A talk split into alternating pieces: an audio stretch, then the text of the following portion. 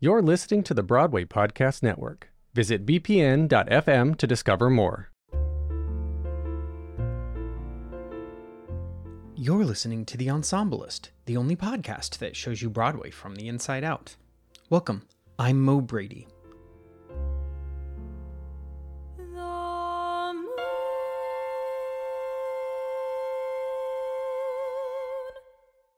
So many of us experienced the unexpected in 2020. When the world stopped, we were forced to reckon with who we are outside of a busy life to distract us. That reckoning was most uncomfortable for the busiest among us, who were moving so fast that they had rarely taken the time to stop. Paloma Garcia Lee was one of the busiest of Broadway artists, a veteran of six main stem shows, she spent 2019 as an original company member of Moulin Rouge the Musical, as well as playing a featured role in FX's Fosse Verdon, and playing Graziella in the upcoming Steven Spielberg helmed feature film of West Side Story. She was running on all cylinders until March 12th. Here, with What Happened Next, is Paloma Garcia Lee.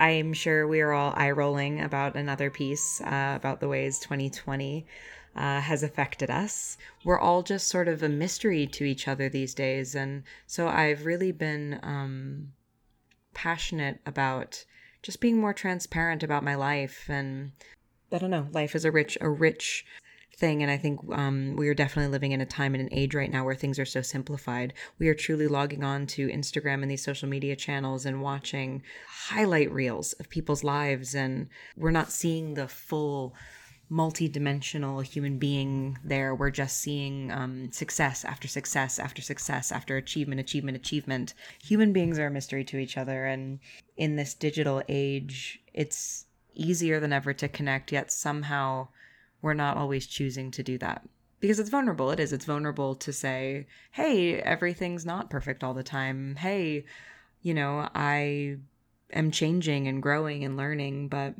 uh, I'm nervous and I'm feeling vulnerable. And you can ask everyone over at the Ensemblist. I have um, missed many due dates for this project. And I know in my heart that this is something important for me for some reason. And if this brings peace or comfort or 15 minutes of interesting listening to anyone, then um, I'll be glad.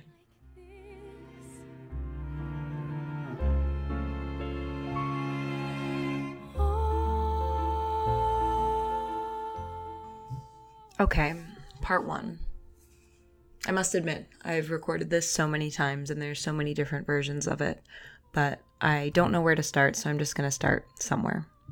So, those of you who know me uh, know that I love to burn the candle on all ends.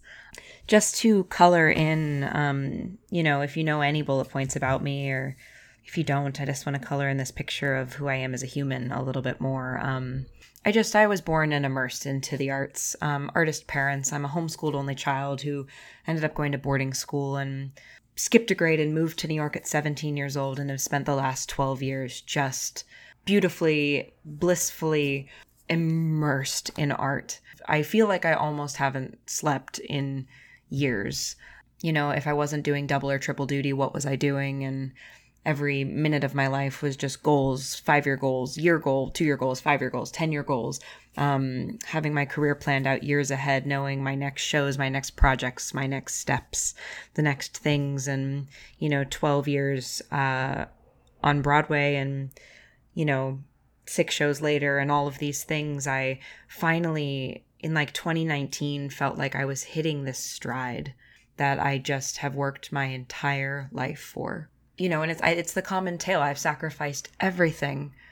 There's a quote I love that says, "Exhaust yourself in the glorious pursuit of life," and that always resonated with me. That you know, I just loved exhausting myself in this glorious pursuit of the life I wanted, the love I wanted, the art I wanted to make. Um, I was doing the most. I think is what I'm what I'm trying to say, and that was that was coming at a cost, and a cost that was worth it to me. But you know, I was often sick. I mean, I truly existed on bacon, egg, and cheeses and coffee. And, you know, you know, I've missed every family function almost my entire life. And these things were coming at a, at a cost, but uh, it was a price worth paying because it's the life I've always wanted to live and the life I've dedicated myself to since I was young.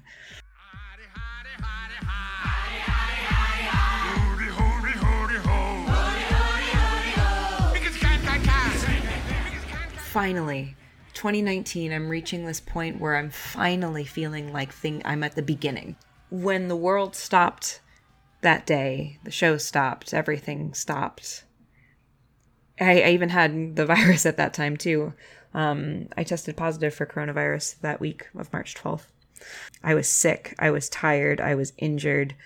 There were things to be done and goals to be met. And so when everything stopped, I just, I describe it as I kept trying to run on this treadmill that was unplugged. And of course, I, I could still, I could be taking class. I should be taking dance class from my living room and acting class on camera classes. I can do that on zoom and what can i be auditioning for? And i remember doing this audition tape um you know and they asked me to film this dance combo from my living room and my lungs were so shot because i was still sick with the virus and you know i was not well enough to send that tape in. When i watched it back i was like oof that is that is not right. And but then that made me feel like i was i was falling behind.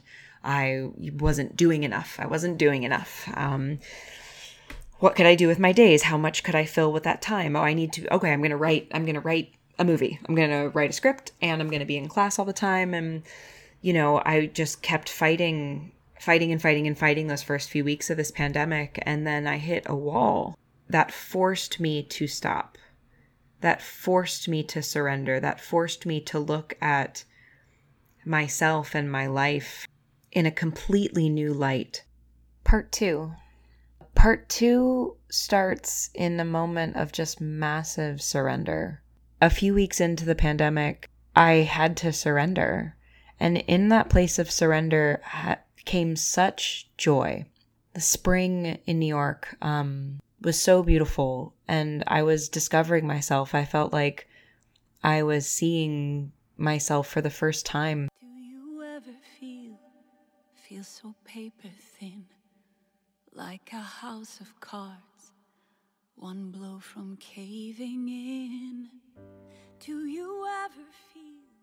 It was this juxtaposition of, you know, I was living a block from a hospital at the time, and as I was watching this horror unfold outside of the hospital every day, there was this moment of like devastation coupled with this moment where I was rebuilding and discovering. And for so many of us, I think as the world was crumbling, we were also setting new foundations for ourselves and discovering ourselves. And I got in touch with hobbies of mine that I never had time to do. When I was younger, I briefly was a horseback rider. You know, if I wasn't in the arts, I would definitely be an equestrian. And so I was able to re engage with this hobby that I love so much and go for these long walks and hikes outside and take myself to the Brooklyn Heights promenade and watch the sunset and look at the cherry blossom trees as they were blossoming. And sometimes I would find myself just standing there for 20 minutes in front of a cherry blossom tree, just in awe of the beauty and watching spring unfold. And somehow I felt I was corresponding with spring,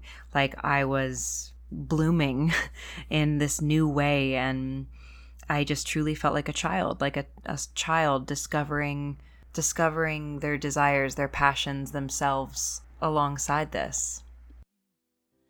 You just got to ignite the light and let it shine. just unbelievable the beauty and I had not had time to slow down ever, maybe ever. And, you know, my family is still in Pennsylvania and I was driving out to see them once I was, you know, testing negative and being really careful and isolating myself. So I wasn't endangering my parents and spending time with my parents, meeting them again and having them meet me, adult me, and it's not just at a my show or at, you know, an opening for something or a premiere of something else or time on the couch talking with them about my heart and my life and these discoveries I was making with myself and finding places to ride and driving to go hiking and getting outdoors, getting outside. I feel like I've truly lived my life in a dark theater and how beautiful that that's how my life has gone, but I was just I would sit outside and I would watch the sunset and I would just cry. I would cry because it was so beautiful. And especially anyone in the theater, I saw a sunset once a week forever. and I started looking at these plans that I had and this this false sense of security I was living my life with. Everything had I I had to have control of things and that control offered me security and that control offered me safety or uh, happiness or you know and I I was so uncomfortable surrendering. This this coincided with a period of great loss a huge purge of friendships and relationships and things in my life you know drifting away and there was grief and loss in that but then there was also this welcoming this new people were coming into my life and new friendships were developing and developing in new ways over FaceTime and writing letters and phone calls and and getting this opportunity to make changes in my human to make changes in my in how I view the world, how I show up for people, asking for help in ways that I hadn't allowed myself before, showing up vulnerably in a new way. And it's amazing. It's amazing the things that have that I've lost in this change and it's amazing the things that I've gained. I shifted my focus to slowly calibrating my life and turning everything in my life towards what was my new north, following my my intuition, my solar plexus, these these calls of desire. Um, and I started realizing that I realized that I had no control over that timeline anymore.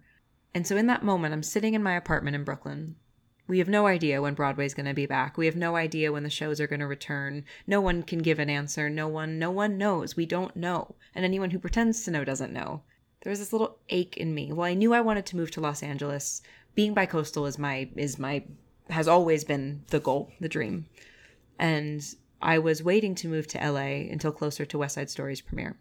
And I realized again, I'm waiting on these external forces. There's no reason why I couldn't move to LA right now there's no reason why I couldn't connect with, start reaching out to people in new ways and start where I was with what I had and knowing that that was enough.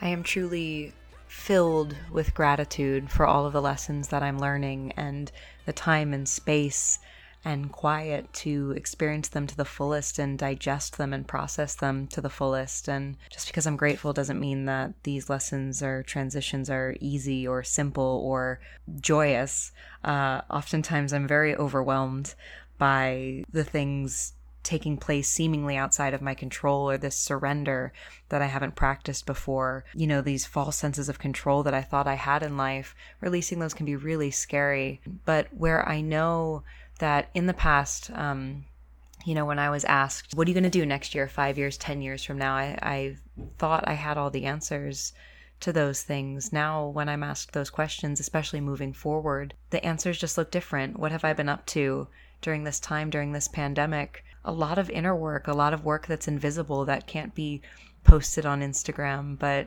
it's the most important work of my life thus far, and I am now dreaming bigger than ever. My dreams are truly bigger than ever as I enter this new phase in my life, this new phase in my career. And, you know, what I reply to people now is I just can't wait to see how it all unfolds.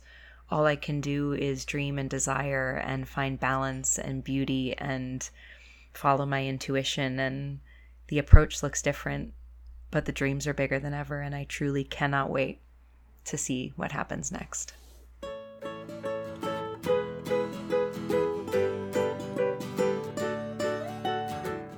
Special thanks to Paloma Garcia Lee for sharing her stories with us today. The Ensemblist was produced today by Jackson Klein and me, Mo Brady. Please rate and review The Ensemblist wherever you listen to podcasts on Spotify, Apple Podcasts, or at bpn.fm, the home of Broadway Podcast Network.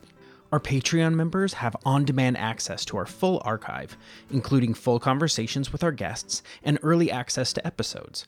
You can support us for between 5 and $20 a month at patreon.com slash the. Thanks for listening. Until next time.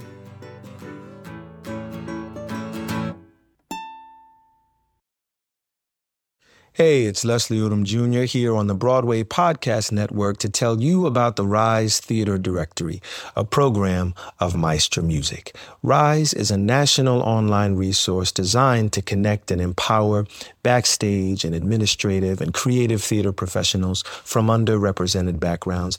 If you work or aspire to work in the theater community, this can help you find your next project. And if you hire theater professionals, search the Rise Theater Directory to find your next team. Create your profile now and get more information by visiting risetheatre.org. That's theater with an R E R I S E T H E A T R E dot org because only together we rise.